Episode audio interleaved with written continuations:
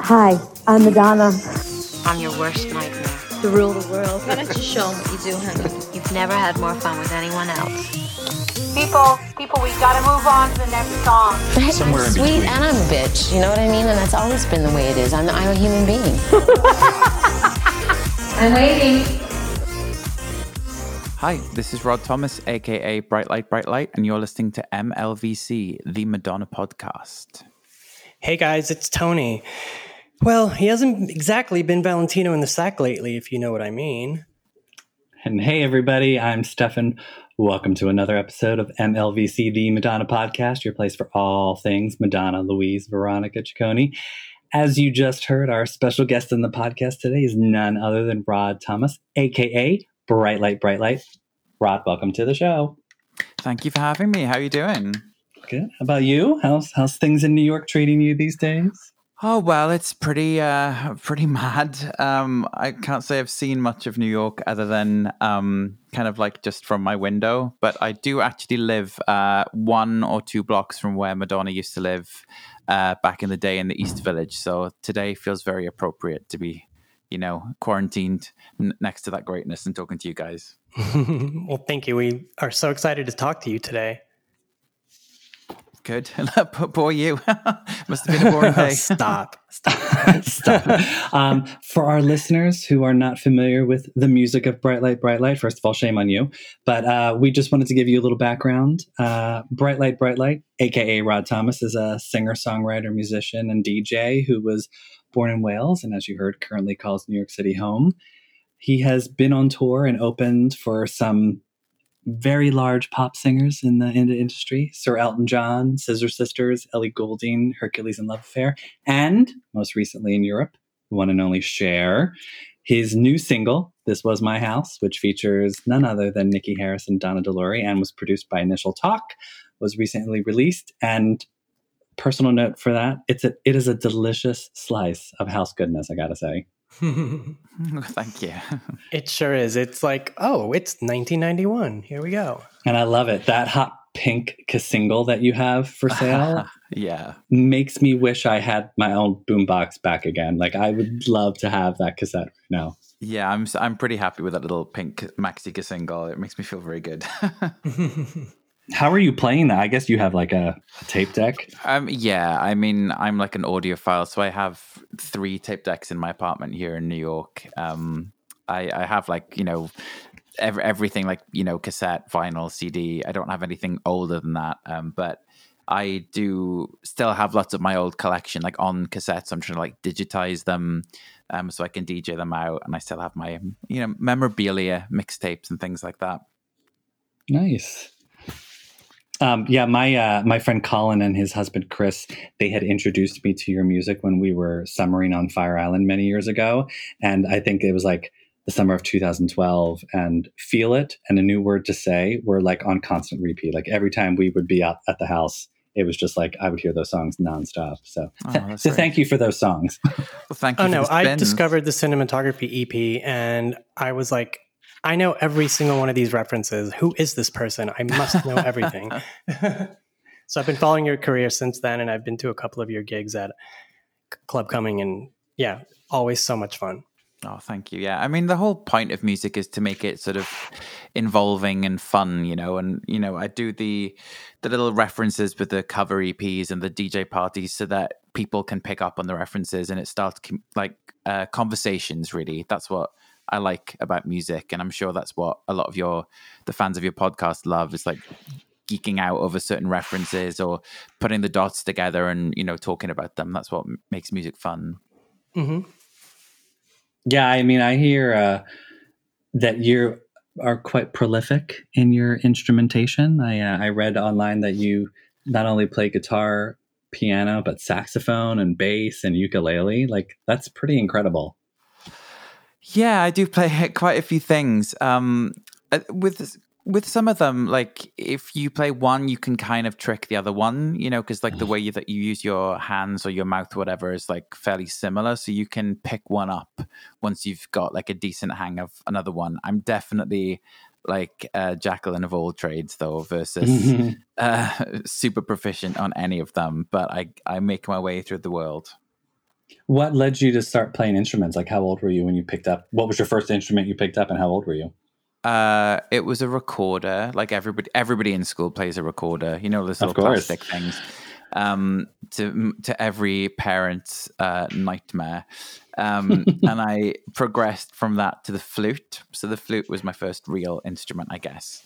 Um, desperately uncool. Apart from now, you know, Lizzo was making it very hip. Yes. Mhm. uh, and then sort of like piano, quit it, hated it, picked up guitar, then re-picked up the piano to be able to play keyboards and do different sounds. Um, and then bass is sort of similar enough to the guitar, ukulele in the guitar world. Um, and then when I was recording my last album, I wanted sax, uh, saxophone all over it. So I just got saxophone lessons and, and picked it up and played it. And I'm so glad that you did because the saxophone lends so well to your style of music. It's it's such a throwback, but it also sounds really fresh. Yeah, it's just fun. It's so it really adds that like extra bump of over emotion and sort of Mhm. drama. I think you know. So um, I'm I'm a fairly dramatic person. Um, so I'm like maybe being cooped up right now is really not good for, for my energy. But yeah, the saxophone was is very much. Uh, it was on my hit list, and I'm I'm glad that I I went through with it. So when did singing come into play? Is that something that you've always been into, or did that come after you started playing instruments? I don't really know. I mean, I can't really re- remember a point in time where I actively remember start starting to sing.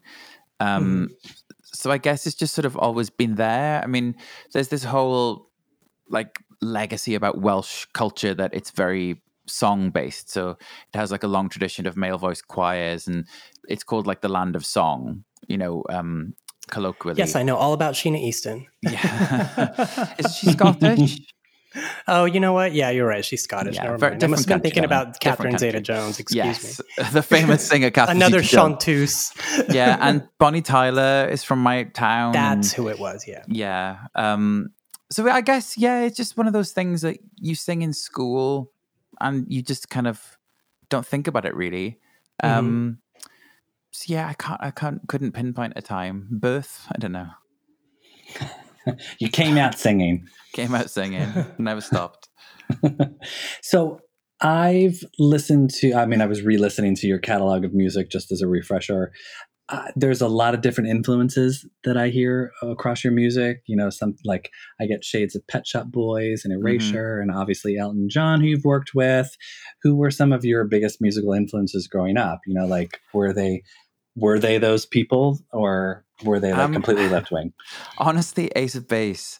Um, I was just obsessed with Ace of Base as a child. I loved them so much. Um, I the, the All That She Wants single was the first single that I actively bought with my own money, and um, their first album was the first album that I got my parents to like actively buy me as like I need to have this in my life. Yeah, that's Um, like a huge and- slice of pop. You know? Yeah, and I listen to it at least once a week um, to this day.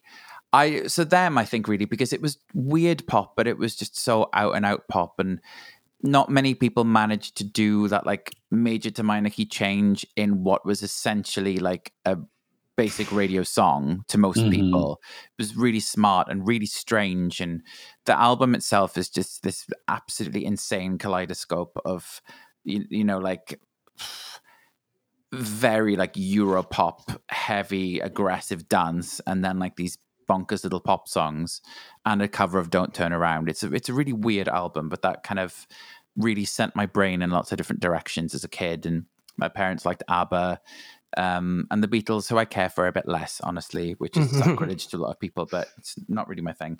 Um, and then when I started paying attention to music actively, it was people like Tori Amos, uh, Mariah Carey, um, like the dance records, but like Livin' Joy, Corona, topical, Mhm. Real McCoy, Nice. um, uh, Alanis, um, and then I kind of like absorbed everybody else for as interesting as they were when I sort of had like absorbed the pop radio stuff properly, and then I went back and rediscovered people's albums versus just the radio songs, you know, Mhm. and then Yeah. understood who they were as artists. Because like the idea of an artist when you're like ten doesn't really mean that much. Um, when it's you're talking about somebody with like Elton's level of artistry, or you know Madonna's shape shifting, or Grace Jones's like gender fuck ic- iconography, and or like Björk or something like that, and how she melds different musical styles. You don't understand what what they're doing at that age, but when you become a teenager, then you can kind of like revisit beyond the singles and be like, oh wow, that's what they were doing.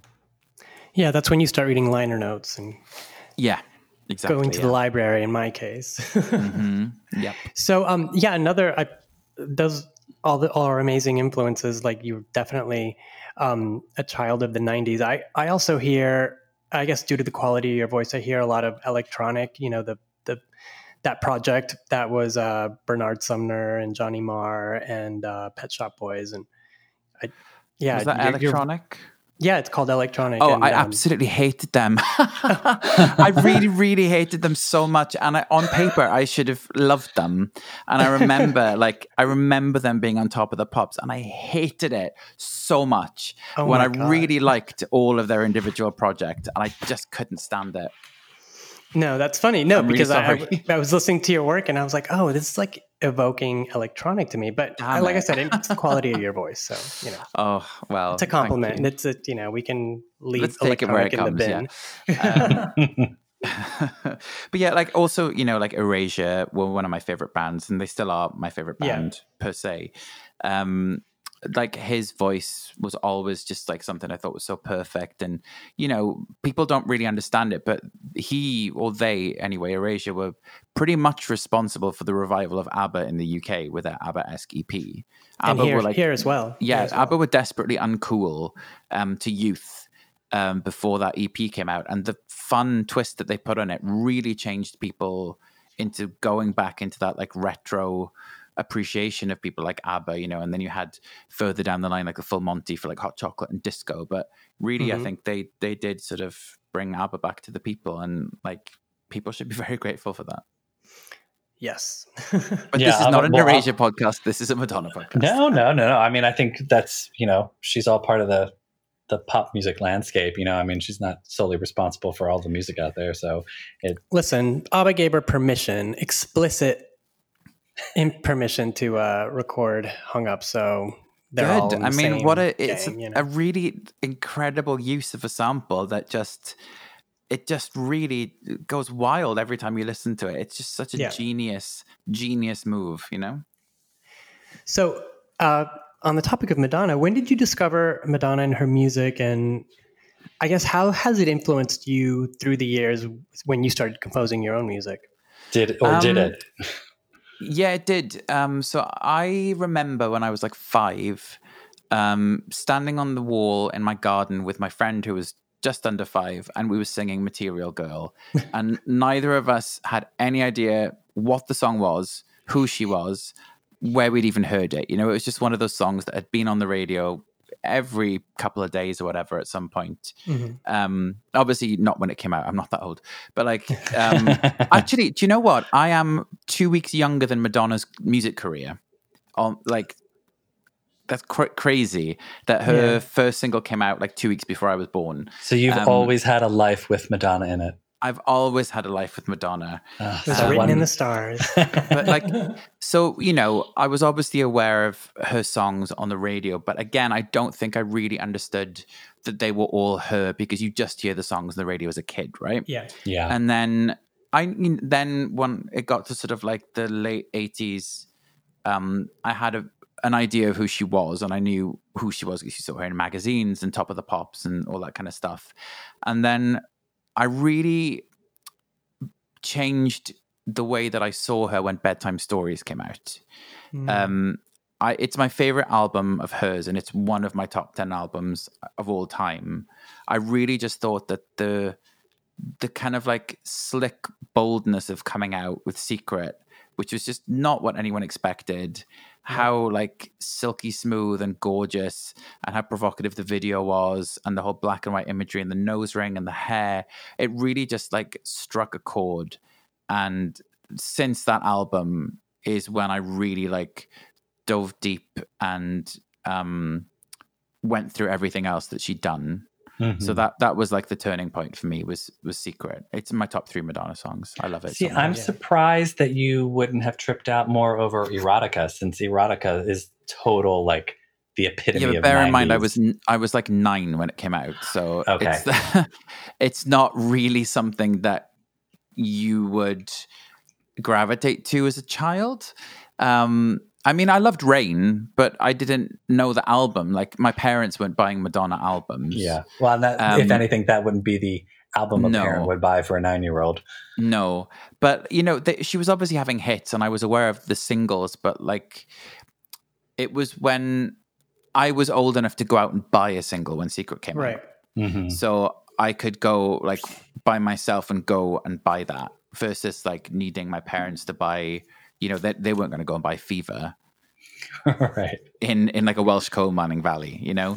um, but Secret was like a kind of like jam on the radio and, you know, it was a much more like adult sounding song on the surface. So it was like a, a, a way to sort of introduce that into the household, I suppose. Yeah, imagine asking your parents to buy you the erotica CD and they like flip it over to check it out and they see Madonna with feet in her mouth, you know? Yeah. Yeah. yeah. Did you then I have you don't even seen? know. Oh, Go- go, go ahead, ahead. Rod. Uh, I was just going to say, I don't even know if my parents knew she had al- an album out around those singles, really, because people weren't buying albums; they were just buying the singles. Right. And those In my- CD in my singles are world. amazing. Yeah. the CD singles are amazing. Sorry, carry on. Oh no, I was just going to ask you: if, Have you seen Madonna in concert?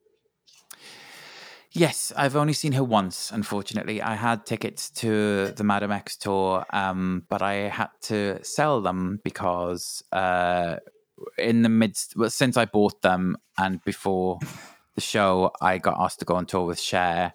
Ironically, after their like public feuding, and uh, I had to give up my ticket because we had to fly out the day before the show to get there for the first show. When Cher calls.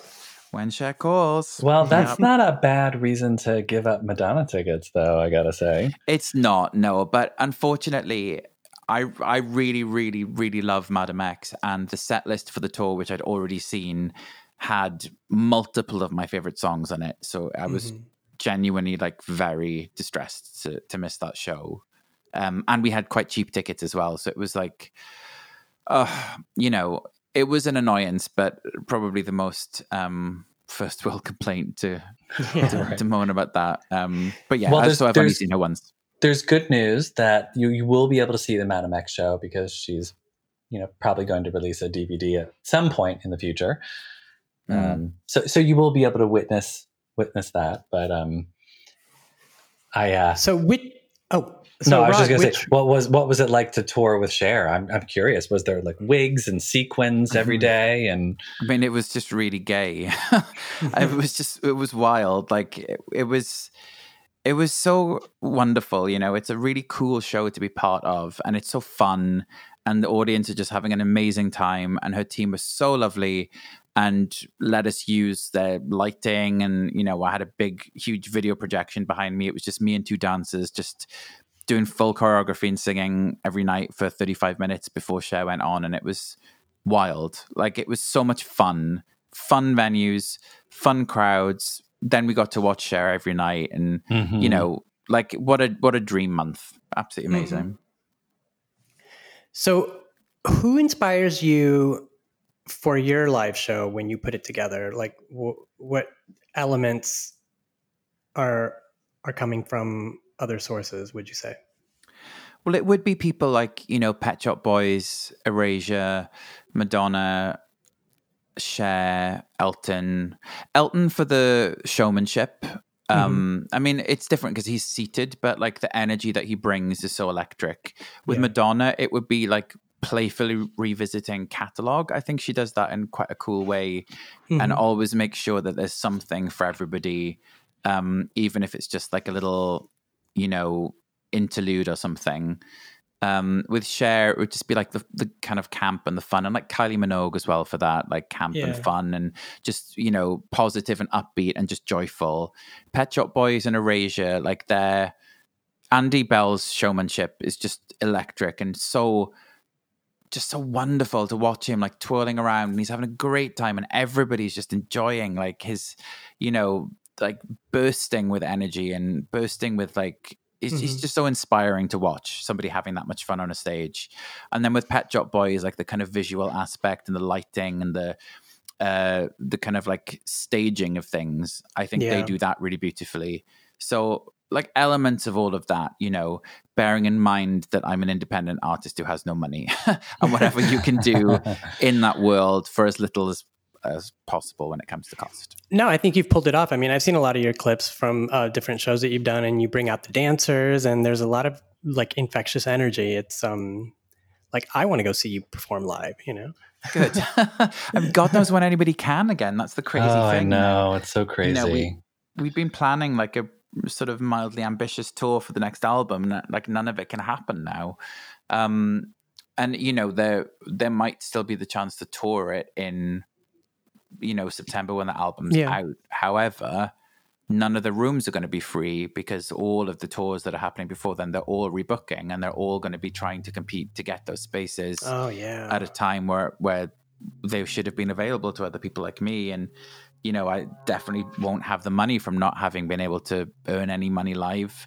for six months to be able to do the show that i wanted to and i don't know if some of the venues are even going to be open after the closure and there's there's so much up in the air so like unfortunately this was my album where the live show was really going to be something Mhm. more immersive and in- involving and right now that's not going to be the case but Yeah. um definitely have been paying attention to all the artists that i've mentioned in terms of how you know hopefully i can in the future pull that together it's just uh, a bit a bit difficult right now yeah. Uh, unfortunately, right now, no one really knows what, how, or when. No. Um, you know, yeah. I was just you know we're talking about the Pet Shop Boys, and you know they had this huge tour, know, you know, I scaled, know. and we don't know what's going to happen with that. yeah But but anyway, um, one thing that is going on right now is Romy and Michelle's Saturday afternoon tea party, hmm and it's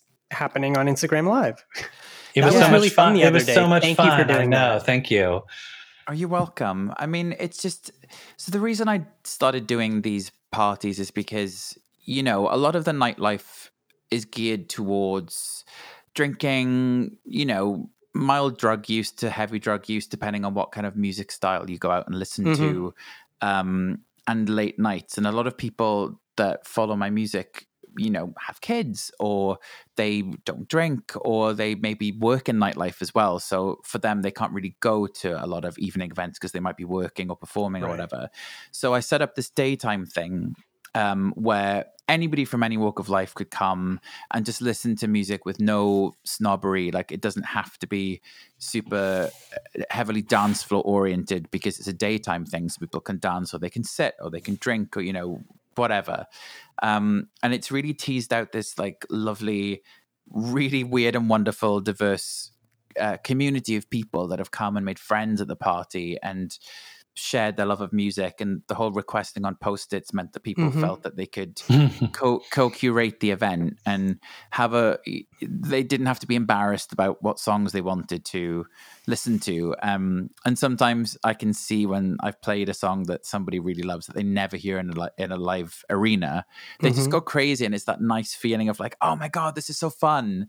Um, so I really did need to find an outlet for that with these venue closures because, like, you know, the the communication and the conversation aspect is important to me, so people can comment on the in the comment sections on Facebook Live or Instagram or whatever, and I see them talking about songs, and it's really cool just Yeah. seeing that in a time where you know everyone's at home alone i'm at home alone i haven't seen a friend since the 16th of march which i can't believe it's still march but it is Um, last la- was today's the last way, right? yeah. Last one. Yeah. Thank goodness. it doesn't it doesn't matter. It could be december. It's all the same. Um, but like people being alone means all of the online content is people telling you things or like talking at you. And i this idea of talking to someone is really important to me. So Mhm.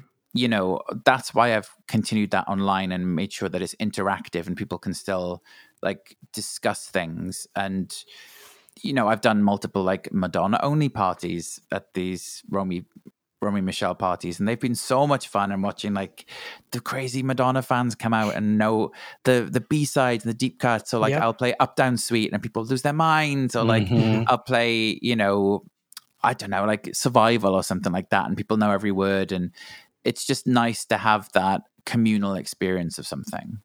Yeah. When did you decide to like? So you started the party at Come On Everybody, correct? Yeah, yeah, Which yeah. so I know I know Michael and Eric who own Come On oh, Everybody. they're It's- fabulous. They're just amazing. They're wonderful and amazing, and it's a perfect venue for exactly what you're describing. And then you moved the party to Club Cumming, Yeah, um, and yeah, I think the evolution of what you've done and how you've brought it to an online space is, you know, I mean, it's necessary for the times that we're currently involved in. I don't know if you've seen Dua Lipa, you know, her new album just dropped yeah. and she's been having to do all promotion online, you know, like Mm, all of the morning shows, all of the nighttime talk shows, like they're all doing online stuff because they have to keep, you know, they want to keep getting paid and they have to do their jobs from home. And yeah, so Dua Lipa, I know she's been doing a lot of like Zoom stuff and she's been doing a lot of Instagram live stuff. Uh, Mm, so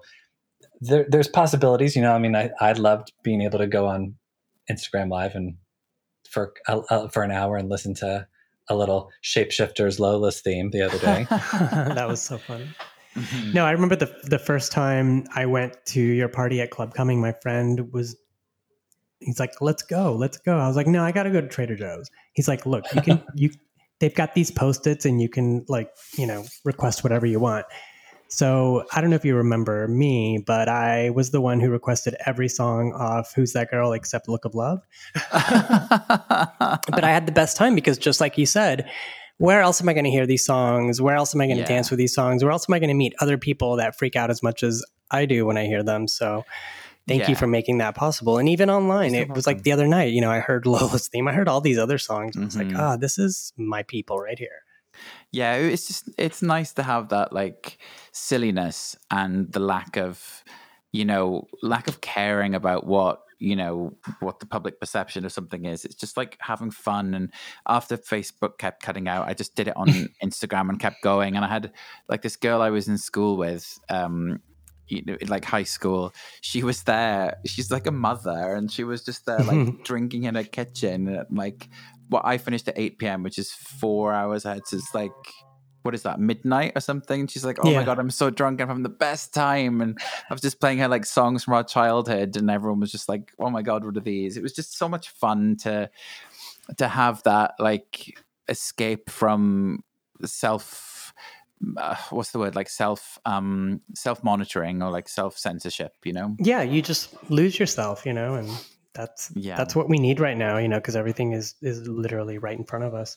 Mhm. Um, so I, I've noticed that you have a love of soundtrack film, Yes. a soundtrack hit, you know, hits, songs, whatever. Um, selections. I don't even know what I'm saying, but um, you know, especially since your cinematography EP is all covers of songs from films, and Mhm. you know, like I said, I know all the references. My favorite is "Do You Dream About Me" from Mannequin, Oh, which is so good. notoriously hard to find. yeah Alisha, what happened to you? Where are you? And why wasn't that released?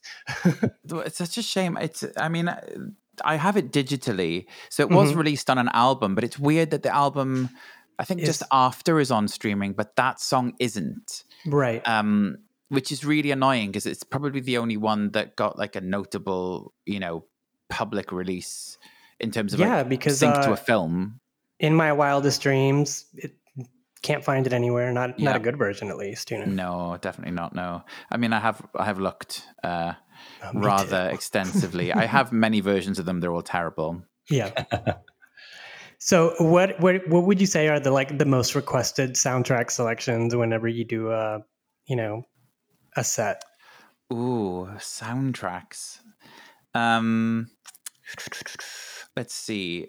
Uh, Do you get a lot of Vision Quest? A lot of uh, who's that girl? Uh, in in terms of Madonna, yeah, who's that girl? Um, gets asked for causing a commotion is a, a huge fan favorite. Yeah. Yes. Um, my personal favorite Madonna song from film is "Next Best Thing," Oh. um, which never gets requested outside of the Madonna parties, but I do play it there, and people love it, which is amazing. Um, It's a I very play, pretty. It's a very pretty song. yeah, it's great. I often play "I'm Going Bananas" and "Hanky Panky." which I really enjoy. And I almost every week, the last couple of weeks that I've been doing it public or online, I've played the Miami mix of "Don't Cry for Me, Argentina." Oh well, of so course. good. I mean, you've got to. So much fun. I quite often play like Gloria Estefan Conga into "Don't Cry for Me, Argentina" into uh, "Jump in the Line" by Harry Belafonte, and that's like a, a great triptych to have. It's like going to the tropics. Isn't it? Just get your little mimosa ready, or like Mhm. mai tai, or something, or like Put an umbrella know, in there. Exactly, yeah. Like even if you don't have a little cocktail one, just put a real umbrella in there. Just go crazy. Sit under a really warm light bulb, and you'll pretend that you're that you're in Florida. yes, Right. exactly, yeah. I think we should talk about the new single because it's. I've been trying to interrupt to like talk about it, so Yeah, just- let's. I, let's I want it let's- off my chest. I'm let's so talk excited. About, let's talk about that. So Number one, it's a great house track. Uh, Thank I you. didn't think I'd be hearing like a full on house track in 2020, so thank you for that. Also, didn't think I was going to hear Niki and Donna Mm. doing background vocals on anyone's album this year, any anyone's single this year. So uh, thank you for that as well. yeah, that was a coup. G- Good kudos to you.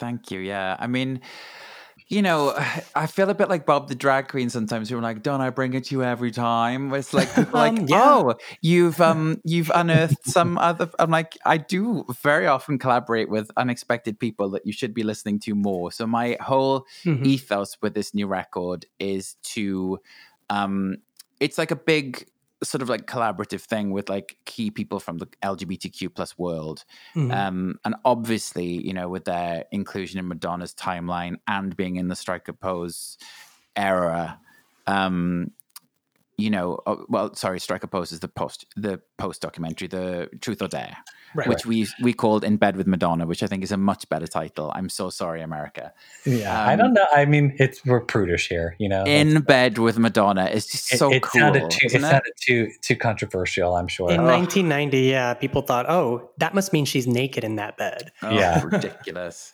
She's Anyway. having sex in that movie. We can't go. given, yeah, given Niki and Donna's sort of like hugely important part in that era of time, um, I really thought that they would be such a cool duo to work with. Um, and I'm I'm just so thrilled to have them part of it. You know, like I've been such a fan of their voices, their energy, their like sassiness and fierceness, and you know their intertextuality. Like you know, Niki being on the Snap singles, which I knew before I knew about her involvement with Madonna, Mhm. because the Snap singles were all top ten in the UK. Exterminate UK was amazing. and like do you see the light like incredible and then you see like donna was like backup dancer also for Mylène farmer who's like a huge artist in france and then Mhm. you know she's done this and that and that and it's like what a wonderful tapestry to have attached to your name um so when i was writing the song it's about the queer community and queer spaces and how they're f- they've been fractured in the last couple of years with you know certain political voting and uh, how you absolutely deserve to be told sorry you absolutely deserve to feel that you are safe in the place that you call home. It's like who who has been pioneering that idea and obviously you know like madonna has been really pivotal in that conversation. Um so then when i took that song to initial talk and he produced it he was like oh wouldn't it be really cool if we got like some 90s divas on it? And i was like oh, let me see. And then just um just by chance they said yes and they loved the song and they're two of the nicest people i've met. They're really really fun lovely people. I love them. So I, Tony and I both went to their show at Come On Everybody. I think I Oh, saw good, you right. there as well. Yes. Yeah, I had to introduce them to stage. Um, so I we'd recorded the the vocals the day before when they were rehearsing. Oh, wow. rehearsing. Yeah. That's great. Um, in in Manhattan, And so we just, you know, we laughed and we got on really, really well. And so I went down that night just a little bit ahead of the show just to say, like, you know, hi, you know, hope everything's good. And Niki was like, oh, you're going to introduce us to stage? And I was like, uh, sure, yeah, cool. And she's like, what are you going to say? And so I told her, and she was like, see, I knew you're a professional. and so I was like, cool, great. So I just walked up onto stage, introduced them to stage, and then, you know, watched from the back. It was amazing. They're so, they're such good sports. They're really Mhm. fun. They just, their voices haven't aged a day, which is No. Yeah, mind blowing. gorgeous. It's, they're You know, beautiful. And like the contrast as well of like Donna really nails that like breathy like softness um that I wanted for certain parts of the track, and then Nikki just sounds like a like a you know a tank Yeah. com- like coming through and just exploding with that big high note. It was like wow, cool, perfect. So, Rod, tell me about the remixes because I listened to the whole EP and I was so taken aback that each remix is almost like a different kind of a 90s dance subgenre. How did you come up with all those different sounds? I mean, it was it's so cool. I mean, I, I know that a lot of them were remixed by other uh, DJs or producers, but Uh, no, I did them actually. Oh, you Um, did them all? Oh, yeah. wow. Well, other than Monsieur Adi, obviously he's like a big Madonna fan, so I got Yes. him on, on board to do uh to do his mix. I love that man is just amazing. He's super Mhm. cool, super super sweet, and you know just turned it around in like a heartbeat. So he's he's great. Then for the other two remixes, the So Hard and the Poolside Disco, I just kind of thought like I wanted a song that would fit in each gay realm you Mhm. know so you have like the house track which kind of fits in like the kind of dance clubs that i go to and then i wanted to make something a little bit harder that would fit into the kind of clubs that i don't Uh, frequent as frequently go to like the kind of later night ones where Like it's a bit big of a yeah so i've got like a dub version of that for some djs and like that kind of sound where it's, it just kind of like kicks a little bit harder.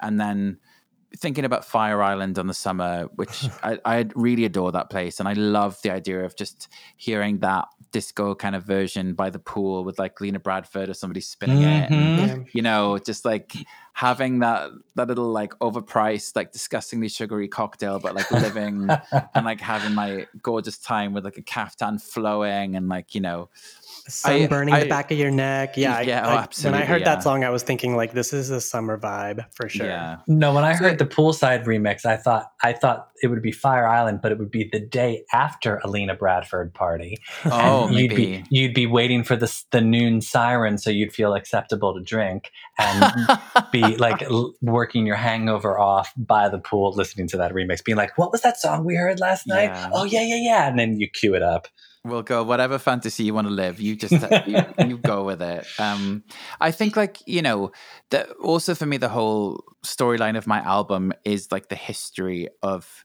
queer culture, and I wanted to try and transpose this song into different like eras and have it like live throughout different moments of time. Um, so there's like you know the disco one has like tiny little nods to like the old disco culture of like Sylvester and Oh, some of the people that were like you know making something a little bit more organic sounding with like horns and brass and um and guitars. And then the original version is around the like Parker Posey party girl kind of time. Ah, And one of our favorite the- movies so good. So good. And then the harder one is like a little bit more of a crisper modern take on it. So um i i think like thinking about history and future is important in the queer timeline. Um so i was just trying to play around with that idea for the ep No, and I'm glad you did because I think a lot of the younger fans they they don't necessarily go out and, and try to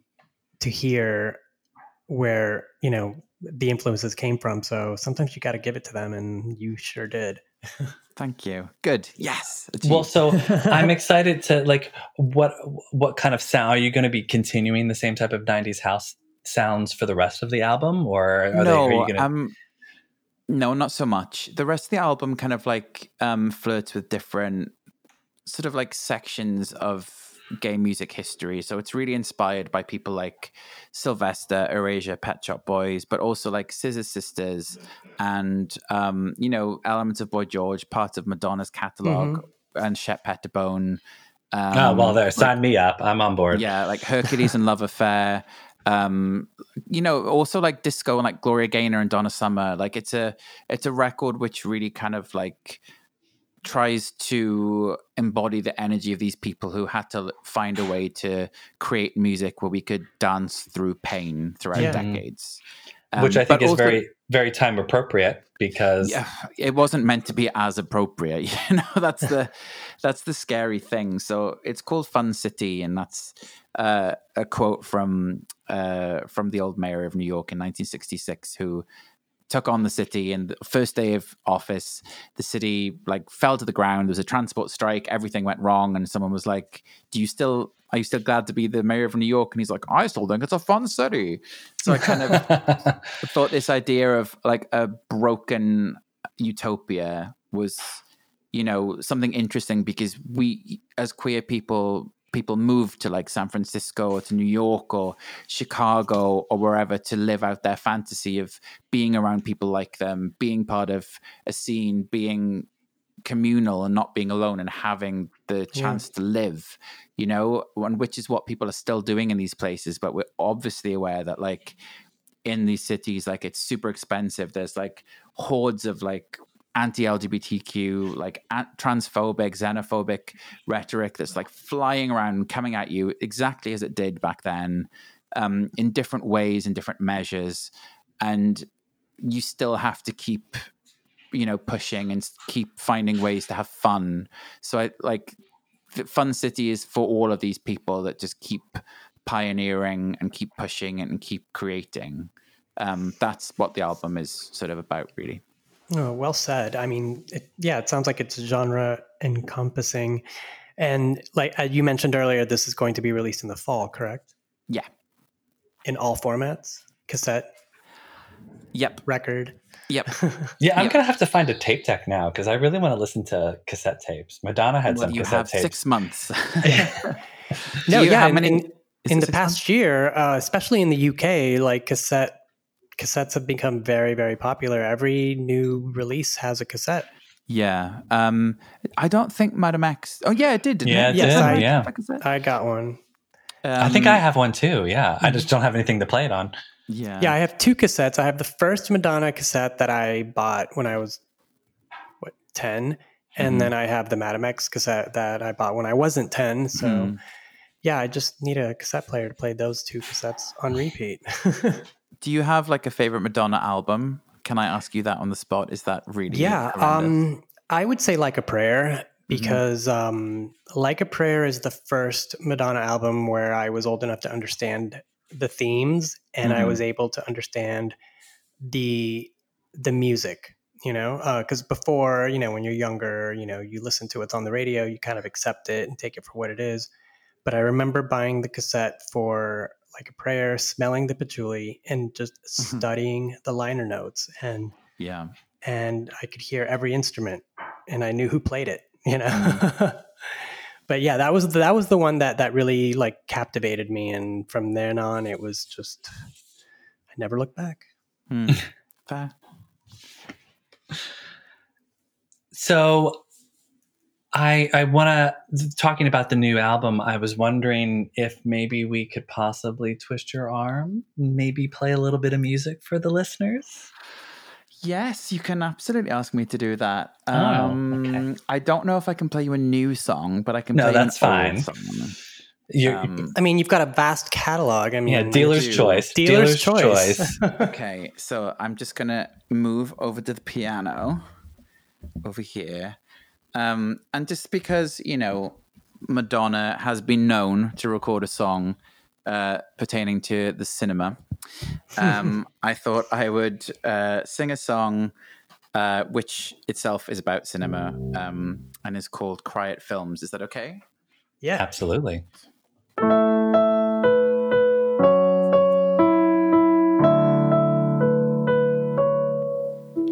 Soon you're bleeding, but I can't stop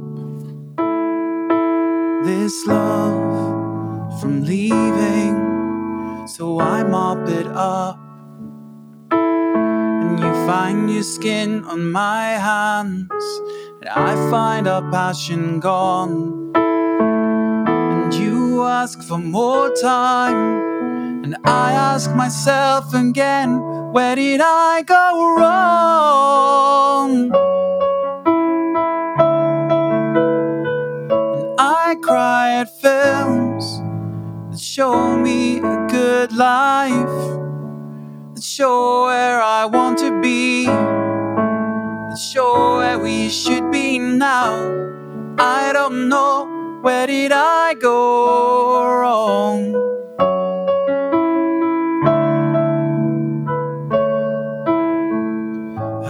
Change a heartbeat is so much easier said than done. Just one souvenir of how we were, and I'm overcome. And you find me left in pieces, and I find our passion gone. And you ask for more time, and I ask myself again, where did I go wrong? So I cry at films that show me a good life, that show where I want to be, that show where we should be now. I don't know where did I go wrong.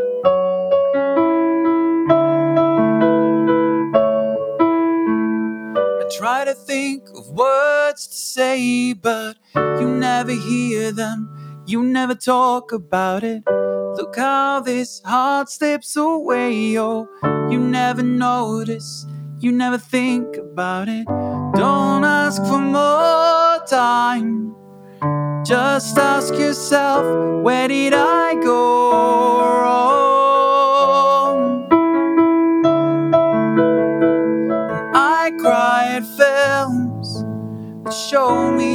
Good life, that show where I want to be, that show where we should be now.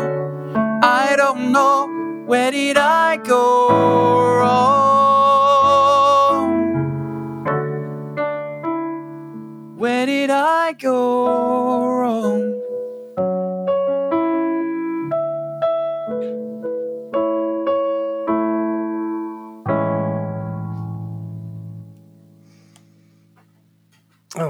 Oh that was Oh, that was so Great. good. applause, applause. Did that sound okay? applause. Okay, Oh, great. it sounded so beautiful. Yes, it sounded great. Thank you so much for You're so being so generous with your music. Anytime. So Anytime.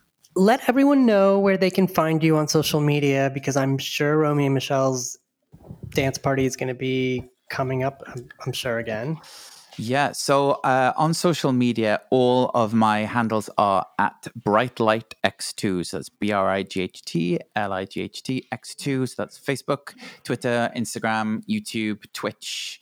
Uh, what else is there? Um, TikTok, Grinderscraft. Man, man, man, man, man. well, and I also I do want to I do want to highlight to our listeners if you would like to help support an independent artist such as Bright Brightlight Brightlight, uh, you can visit his website brightlightx2.com slash blbl4. That will help. You can find his PayPal, which will help fund the production of his forthcoming album. During these times, we have to support the arts because eventually the pandemic will be over and we will all want to be getting back to enjoying concerts and enjoying records and enjoying dance parties and people ain't going to be able to do that unless they got Yeah. some money so Yeah, support your local artists. And, you know, he's got, oh my God, he's got so many EPs. And then he's got a couple of, you know, a few uh, full length albums that are so good. Um, I was playing them over the weekend uh, and like just on repeat. And it's, it's so cool because, you know, you'll be hearing like a, a banger and then you'll get like a really sensitive, sweet ballad and then you'll get a cover.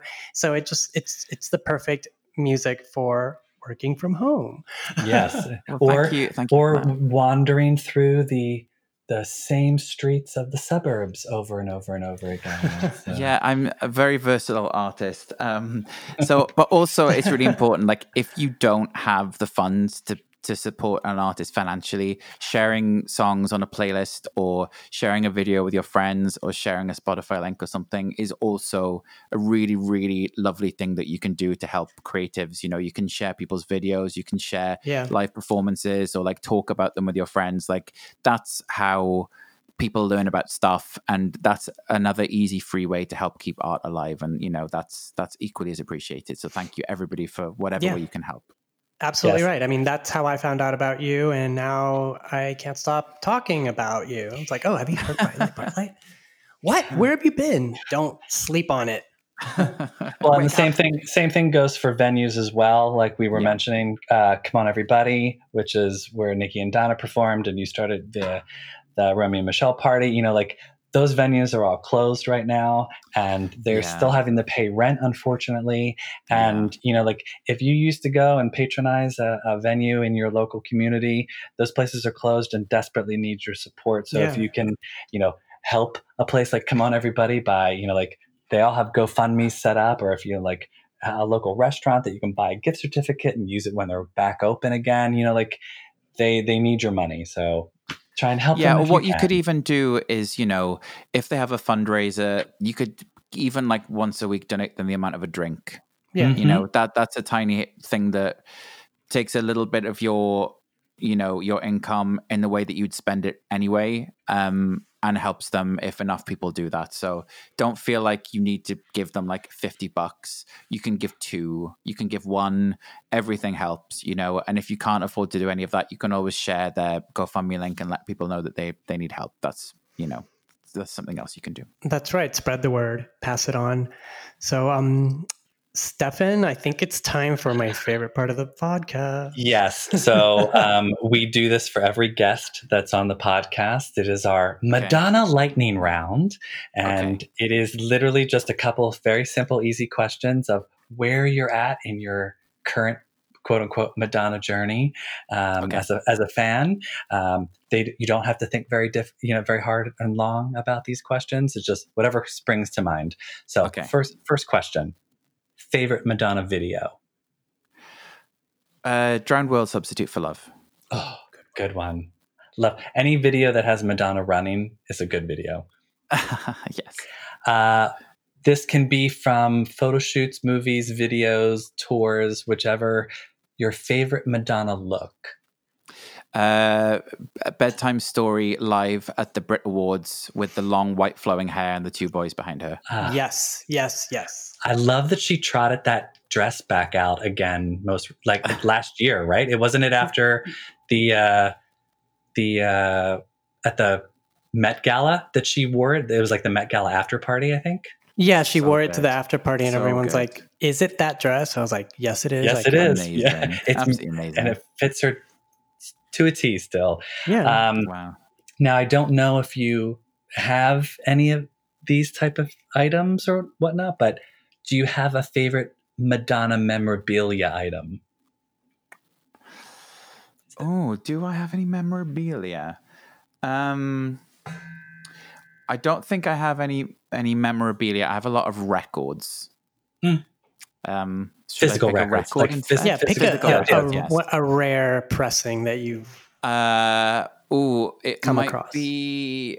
Oh, um, I'll remember on twelve inch. Mm-hmm. or maybe I I love the burning up artwork. That's super Oh, cool. I have that on twelve inch. Um, it's just like a, it's a really amazing image. I love that one so much.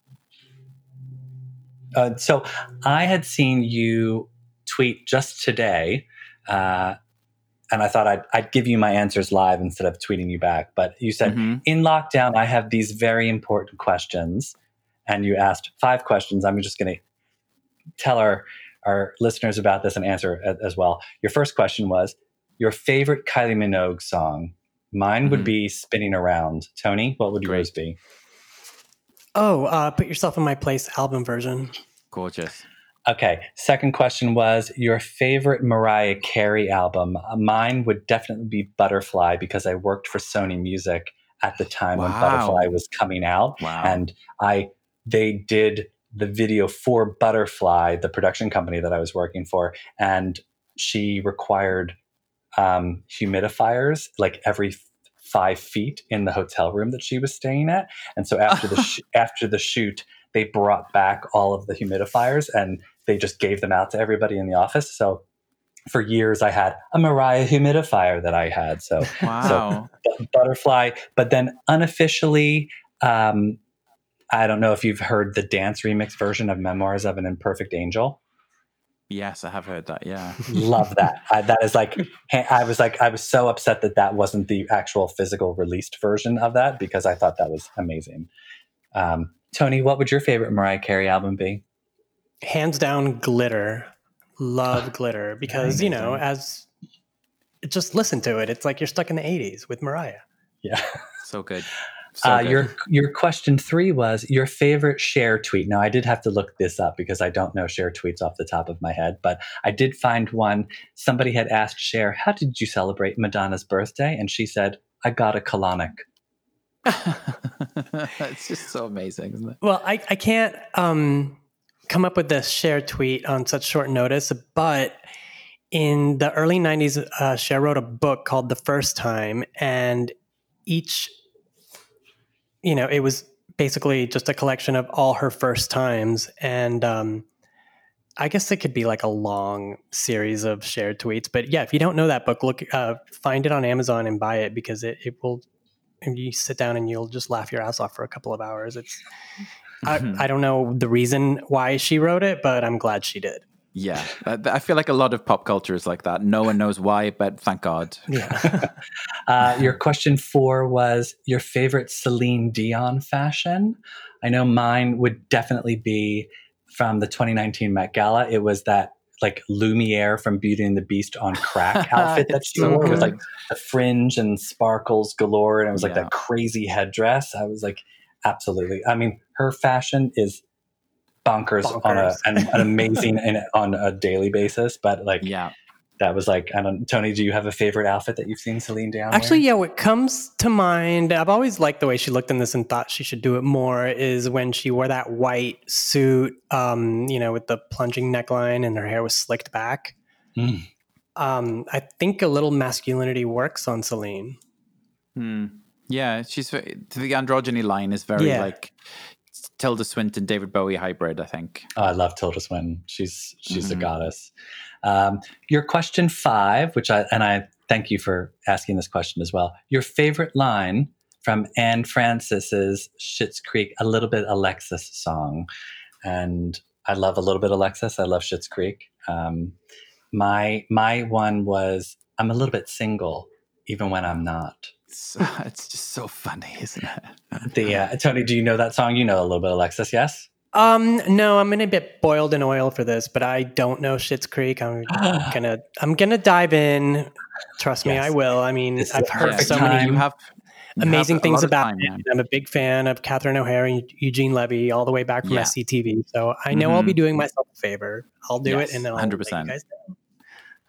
Yeah, I I had seen uh, the cast of Schitt's Creek. They did that like the, the like a live Schitt's Creek talk back at Beacon Theater, but then they also did Mhm. another one most recently at 92Y, and Mhm.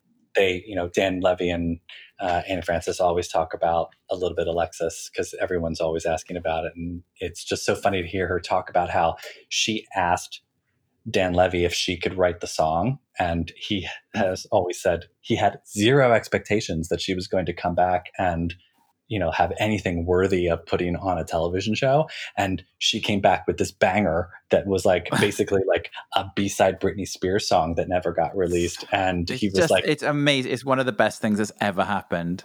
Oh my god, I got to listen to this. yeah, it- it's they they sort of it comes up in the show very late in the the like the seasons, but when it does, it's like this little bit of heaven, and the fact that they released it as an actual single and it like went Yeah. to number one on Spotify, and uh, you know it's it's, It's, a it's so a, good. it's so good. It's it's it's a lot of fun. I guess this is all going on while I was listening to Madame X again. It might have been. It might have been. Um, well, Rod, thank you for coming on the show. You're welcome. been Thank you so much for having me.